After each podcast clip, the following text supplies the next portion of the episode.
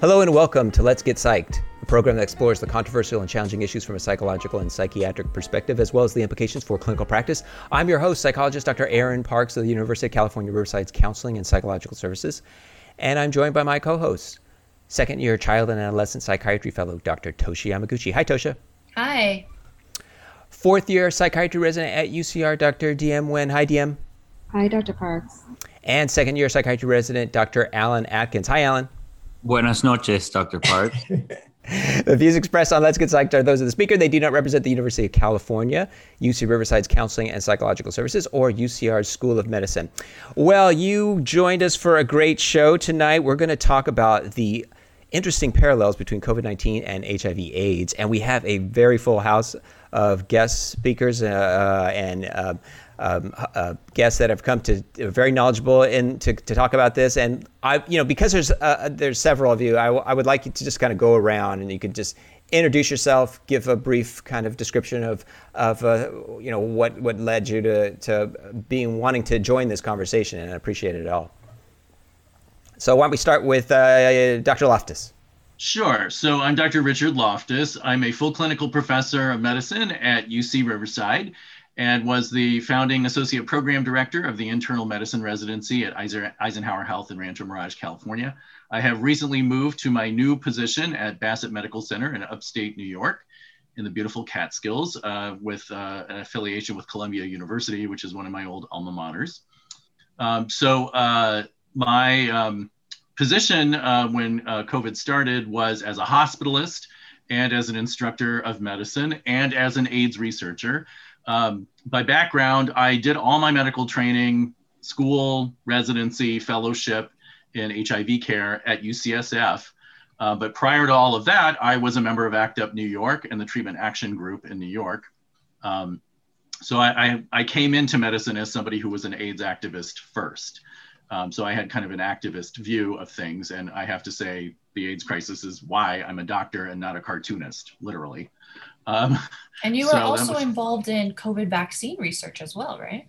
That's right. So I, you know, uh, one of the things I do in Palm Springs is I run a private research uh, office. Uh, I'm, I'm, one of the principal investigators and founders, uh, Palm Tree Clinical Research. So we did some work on COVID-related um, projects, including um, some therapies for COVID, and we did some studies, you know, at Eisenhower and also in the community um, and uh, so that that also, you know, so I have I have a science connection to COVID as well.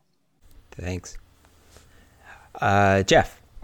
Yeah, hello. I'm Jeff Taylor, director and co-founder with Dr. Loftus of the HIV and Aging Research Pro- Project in Palm Springs, California, and uh, we study HIV and aging issues, trying to improve the quality of life for long-term HIV survivors. And I was one of the early adopters of HIV back in the 1981-82 infected early and kind of lived the entire pandemic. So this is certainly not my first time at a pandemic rodeo. And, you know, got very sick, you know, ran the whole gamut, um, got very sick, uh, nearly died, um, got involved in clinical research as a guinea pig because that was the only way at the time to get access to research. It was very limited. It's very different than it is today. Uh, thanks to the work of earlier activists, um, it's changed dramatically. But you know, I, I, moved to California and I became very involved at the national level, working with the AIDS Clinical Trials Group, the AIDS Malignancy Consortium, and now with some of the NIH-funded HIV cure um, research collaboratories. So I've had a, a, long history of that. And here in Palm Springs, um, what we do at HARP is to educate both the public, the uh, people living with HIV, as well as uh, providers. And uh, that's how I work with Dr. Loftus on a lot of these uh, these projects and got involved in the, uh, the COVID response here. So thank you for having me. Great, thanks for joining us, Jeff. Well, I, why don't we start the conversation with uh, you, Richard? Uh, just say how your thinking evolved from when COVID nineteen began, and uh, how you were starting to see some parallels, and what were those? For sure. So, um, I, in fact, I remember a moment um, you know, if they ever make a film of my experience, you know, I guess I have my mental film. This will be one of the first scenes. Jeff will remember this. We hold a, a monthly lecture for local HIV patients on HIV topics. And in January of 2020, uh, my science team was giving an update on some of uh, our research studies that, that were, we were doing on HIV. And one of the audience members asked about whether I was concerned about this COVID thing. And I said, right now, I'm actually more worried about the annual influenza epidemic than I am with COVID. And of course, that was because what I understood about COVID at that point was that it was an analog to SARS. And SARS, if people remember, kind of burned itself out. We don't have ongoing SARS 1 cases anymore. Um, and there are reasons for that. So I expected that even though you know we were starting to see cases in the United States and Washington State, I anticipated that this infection, like what happened with SARS 1 in Toronto, would burn itself out. And so I re- memorably actually said at that lecture, I, don't, I think we're more, we should be more worried about influenza. And then in late February, Trevor Bedford of University of Washington put out an analysis on Med Twitter that he estimated there were something like 1,200 people in the state of Washington who probably had been infected with COVID 19. And the reason he said this is because he looked at the genetics of two documented cases, and there was enough genetic difference between them that he estimated it would have taken 1,200 people's worth of replication to get those two different isolates. Um, he has since actually retracted that analysis and thinks that he just got two different introductions of virus. But at the time, he assumed that one of the cases had something to do with the other, that they were transmitted connected. And so he believed that uh, there were about 1,200 people in Washington state who had COVID at the end of February. And let's remember, there were no testing technologies available to identify who had COVID. And I thought to myself, oh, Seattle area, where the snowbirds who come you know, to winter in Palm Springs come from. And I realized these people were getting in cars and getting on airplanes and going all over the place, including coming to the Coachella Valley. And I realized we've got people probably in the valley right this second who have COVID. And we don't have any ability to test them, and we don't have any treatments. And this is spread by air. And by this point, we had realized that it could be spread by people who had no visible symptoms, unlike SARS 1, where you knew who to put in isolation because they were they had the sniffles and a cough. The dangerous thing about COVID was it could spread from people who didn't even know they had it. Doctor, so I, I, immediately put a poster up on my office saying, residents, have you seen COVID 19? and outlined the important points about it from the New England Journal article um, that had come out. And, you know, um, sure enough, within eight days, we had our first identified COVID case at the hospital. Um, and we wound up being a hotspot within the hotspot of Riverside County, if people remember, in the Inland Empire where we are. Um, but I, uh, I, I, in fact, admitted the lady who turned out to be our first COVID case. And she'd been admitted with what turned out to be a leukemia. She went to skilled nursing after we diagnosed her to recover from her hospital stay. And she came back with a dry cough and a fever. One of my night colleagues, who thank goodness was as much a nerd about COVID as I was and knew what to look for, you know, admitted her that night. Um, I came back on the day service. He got a call from an Italian radiologist in the middle of the night who was reading our x-ray scans you know across the ocean as they do. And he said can you tell me about this patient that you sent me the ct of? And my colleague uh, dr zaharakis said well she came from from a skilled nursing center. She's got a dry cough and a fever. And he said well i hate to tell you but i've seen this chest ct you know dozens and dozens of times by this point. This is covid-19 and that was how our first case got diagnosed. Wow. And i think for me you know, first of all, I think as somebody who, you know, worked at the Gladstone Institute of Virology and Immunology at UCSF. I worked in a biohazard 3 lab, so I, I had to suit up to work with virus in a bench laboratory and had worked in clinical trials for HIV, of course. So as a scientist, I kind of knew how bad this could get. And, um, you know, I think for a lot of lay people, uh, that movie with Gwyneth Paltrow in it, um, what was it, Contagion? Um, you know, I think so. Yeah. Was, yeah, I think that was, you know, for a lot of folks, that was like their their understanding of, of what COVID might look like, or they noticed afterwards that it sure looked like that movie. I'd never seen the film, but I knew kind of what to expect. And um, I think, you know, it's funny. I my residents oftentimes in the first two months kept expressing surprise at how I seemed to anticipate everything that was going to happen. And I explained to them, well, first of all, pandemics are a math formula. So it's, they're very predictable. And labs like the one I worked in have been running simulations of you know virus X, you know we thought it'd be a flu, not a coronavirus, but we we kind of knew what this would look like on a computer simulation. So that was part of how I was ready for it. Um, but I, I think you know what I saw right away was a big, big denial or a, a sort of a lack of, of understanding exactly how bad this was going to be. Um, and I think that was one of the reasons why I had sort of a sinking feeling for most of the month of March of 2020, uh, because I, I really felt like we were going to have to explain to a lot of people ha- what was coming and what we needed to do to be ready for it. For me, though, fortunately, because of the HIV researchers, clinicians, and activists like Jeff in our Coachella Valley, I had a ready posse of people who didn't need any explaining as to what it meant that we were in a pandemic. They had been to the pandemic rodeo yeah, before, as Jeff referenced. And so we got to business right away, doing some of the things that helped our community cope. Um, but I, I would say, you know, for me, the big four ways that, you know, COVID looked like AIDS to me over the ensuing six months was it disproportionately affected marginalized communities and minorities. That was true in AIDS, it's true in COVID, it was especially true in the States, and it's also true globally. The stigma, uh, you know, we know that, like, you know, there have been uh, there was stigma towards the minority communities that were experiencing HIV at the beginning of that pandemic. We certainly had minority communities stigmatized as being the source of the pandemic, the anti Asian violence that we've seen, for example. That was a second aspect. The sort of um, disinformation and denialism you know, notoriously Ronald Reagan didn't talk about AIDS for four years um, before he finally started to admit that it was killing, you know, thousands and thousands of Americans.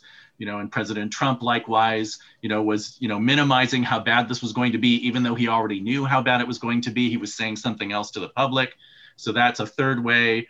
And then just the politicization of public health.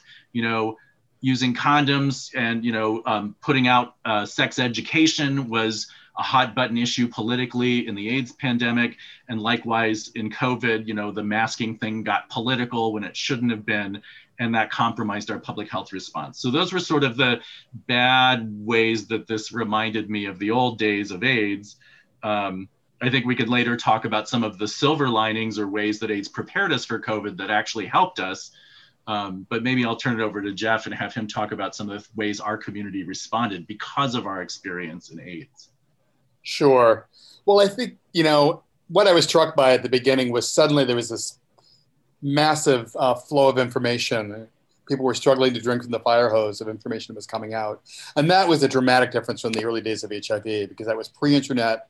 You know, we'd never seen a virus like this before. It took them years to actually figure out what it was and to test for it. And here everything was happening in hyperspeed.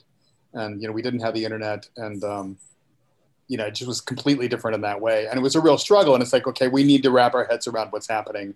How do we do this? As Rick mentioned, we already had, um, you know, monthly meetings with HIV providers who are, of course, ID docs, who are the ones on the front line who have A, the training and B, the experience to deal with the pandemic. So we immediately put together COVID rounds every week and just started getting together and just started trading information, journal articles. Uh, people go over the statistics, you know, where's the virus, um, in the here in the valley. How fast is it spreading? What the, what's the death rate and so forth?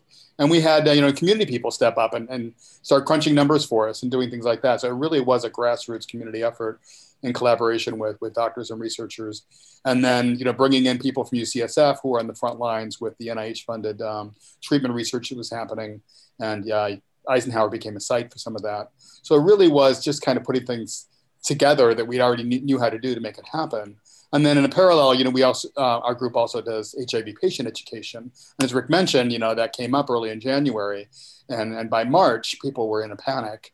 And it was interesting. There was a lot of early on. There was a lot of information about well, perhaps some of the HIV meds because they're antivirals would be effective against uh, the coronavirus. Uh, maybe the slightly dampened immune system that people with HIV have would be an advantage. You know, are we going to be a privileged group, et cetera? So really having to kind of go through all those things one by one um, um, debunk some of the myths and, and give people correct information. But it was really gratifying because people living with HIV, you know, as Rick's just like Rick, you know, realized what they were in in for, and they know how to access information. So they weren't being led astray by all the uh, the crazy myths and, and things floating around. And you know, we're the first to use the mask and do the social distancing and do everything they needed to do Um, and although it caused um, some resurgence of PTSD from the pandemic, they had coping skills. If they made it this far after 40 years of HIV, they knew what to do with another pandemic that you know everybody expected would burn itself out in a, in a year or two. It's not going to be this horrific, decades long um, death march that, that AIDS became, unfortunately. If you're just joining us, you're listening to Let's Get Psyched on KUCR, and we're talking about the parallels between COVID 19 and HIV AIDS with uh, Dr. Richard Loftus and activist uh, Jeff Taylor. And uh, yeah, and, and, and, Alan, you have a question. Thanks. Um, thanks, Aaron. So I'm curious, and this is a tiny bit off of the, the line we were on, but I think this is interesting in terms of some crunchy uh, sort of factors that maybe the two of you are privy to about COVID that um, non-specialists and the general public don't know about. And we're we're a podcast that you know largely uh, um, caters to kind of lay folks. You mentioned that SARS um, burned itself out, and maybe even that you had some knowledge that this wouldn't burn itself out like SARS how did SARS burn itself out? How does a pandemic burn itself out? And why, what factors about SARS made it so it could burn itself out? And why did COVID not burn itself out? Yeah, I think that's an excellent question. I think the short answer is that because in SARS, first of all, um, you know, it, it, it took down a lot of people in East Asia before it finally was contained, but they had learned what to do. And so when it got introduced into North America and they were dealing with it in Toronto and a little bit in the state of Ohio, which was one of the US states that did a lot of smart things really fast hmm. um, with uh, Governor DeWine, uh, who remembered what happened during SARS. But the, the difference was that SARS is only contagious in people that have visible symptoms. So it's very easy to tell who needs to be put in an isolation room so they don't infect anybody. If you've got the sniffles or a cough, you're in isolation because you can spread that virus. And if you feel fine and have no symptoms, don't have it. What was scary about COVID, and which we had, you know, figured out by the time, you know, January, February rolled around was, you know, a- after the lecture where I said I'm not as worried about it, was that it could be spread by people who had no symptoms at all. And you know initially we were able to figure out that they, they were probably contagious at least 48 hours. And in fact that was when they were the most contagious and they had no sense that they had it. And so they were capable then you know they were spreading each case was on average spreading it to two or three other people. Well that's a recipe for exponential growth and there's nothing that gets a virologist more bug eyed in a hurry than a virus that spreads by exponential growth. I mean, I would say that term, and like most people would look at me like, that's what are you saying? Like, that doesn't mean anything. And what I mean is like, it's quiet, it's quiet, it's quiet, and boom, you've got hundreds of people critically sick in a real hurry, and you're overwhelmed. You go from nothing to overwhelming in almost no time at all, and it boggles the mind. Um, I mean, that's that's what I understood was possible with a virus that could spread to lots of people before they even realized they were sick. And it didn't even need to be something that made most of them seriously sick. I mean, the statistics for COVID on average is about 1% of people wind up lethally sick from it. So 99% of people are fine. In fact, you heard people say, oh, we don't need to worry about it. It only kills 1% of people. Multiply it by tens of millions of people because this country is full of 330 million humans that have no immunity to this virus. This isn't like the other head colds. None of us have any immunity to this. So we're all 100% susceptible to it. It can get into tens of millions of us, right? So you go to a grocery store and somebody's got COVID, they're going to spread it. And we saw that happen again and again. I mean, by this point, the states already had tons of publications from China. We had a beautiful you know uh, article that uh, put was put in the Journal of Emerging Infectious Diseases that showed how in Guangzhou a bunch of families at different dinner tables in a restaurant got infected because COVID came through the air system. In so fact, incredible. the scientists and doctors and the medical students of UC Riverside sent that paper to our board of supervisors in May, begging them not to reverse the public health orders that were protecting the community, and said, you're being lobbied by the restaurants to reopen, and it is way too soon. And, and in fact, restaurants are a good way to spread COVID. But we watched them with horror make Dr. Kaiser reverse the public health orders anyway. And that Dr. was another Loftus. one of those moments where I was like, it's all happening all over again. Dr. You know, Loftus, was, yeah. sorry, could I just jump in? I'm, I'm really interested here. You guys, you know, you were involved with AIDS, you were involved with COVID and what was happening. Can I just hear your thoughts on Fauci? Oh, Tony Fauci, yeah, has, has a long history, and you know he became front page news, but he was front page news back then, especially for people who were on the front lines of the the pandemic. And he was a you know kind of a mid career virologist at the NIH, and you know he's very woke today, but he's uh, he wasn't then, and and it was the HIV activist from a group called ACT UP, AIDS activists to, to unleash power, who really employed um, guerrilla. Um, street tactics to get the attention of people at the NIH and the government, Wall Street, they shut down Wall Street, things like that. So they they targeted him and, and brought him kicking and screaming to the table and sat down with people like Peter Staley. And there's a great interview between the two of them talking about, you know, how he got religion around HIV and began to see what it meant to the people with the virus and what needed to happen and started listening because he was not like that before. So he's a perfect example of you can teach people new tricks and it, it saves lives. And lo and behold, 40 years later, he had he been allowed to, he could have saved the country much sooner than he did. Yeah, in fact, I, I would chime in to what Jeff just said. And, and we used to joke that, you know, part of why Tony Fauci was such a brilliant leader during COVID is because he'd been to the ACT UP finishing school. You know, the ACT UP activists kind of put him through the ringer to get him to listen to people who were affected by the previous pandemic disease. And he understood the importance of listening. He understood the importance of involving the community. He understood the importance of dispelling misinformation. And I think all of those experiences with the community affected by the last pandemic made him a better leader during this pandemic. What really stands out to me, actually, Dr. Loftus and Dr. Taylor, is basically it sounds like you said this, you know, this followed an algorithm for you. And for me, it when the pandemic started, it's it caused a lot of fear, right? Because we saw how AIDS like decimated um, kind of our patients, but also given the fact that this was a new variant, there was also a lot of fear that it would decimate our healthcare system. Um, and then so attendings and you know people started wearing scrubs. We were told to like change in our cars and like not go into our houses. Like we were told to like separate from our families like immediately. Um, and I, I, it was really overwhelming. Like, how did you guys deal with that? Well i can for myself i can say that you know uh, i had the experience of having to suit up to have separate clothes in where i worked and and my home because i worked in a biohazard laboratory. So i actually with the help of my spouse i set up an entire decontamination area in my home. We had like a separate area on the other side of our garage I had ultraviolet lights to decontaminate my car keys. And because at that time we didn't know if surfaces could transmit COVID. And so I had three separate sets of clothing one inside the hospital, one in my car between the places, and a separate set of clothing at my house. I put all my gear in an ultraviolet box that I built to decontaminate my stuff. You know, I, I did not enter the house until I'd showered. You know, it was, and, you know, there were other physicians I know on the front lines who, you know, would, you know, one one doctor camped out in his garage and wouldn't go inside the house where his wife and children were because he wasn't sure if he would transmit it. So yes, there was this heavy burden of not completely knowing, you know, how to protect our families.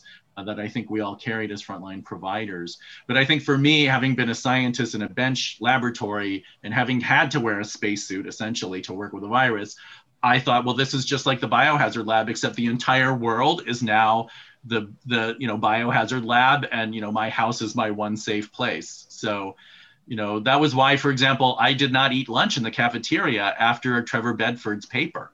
I you know would only eat in a sleep room on the other side of the hospital eh, on a floor with no patients.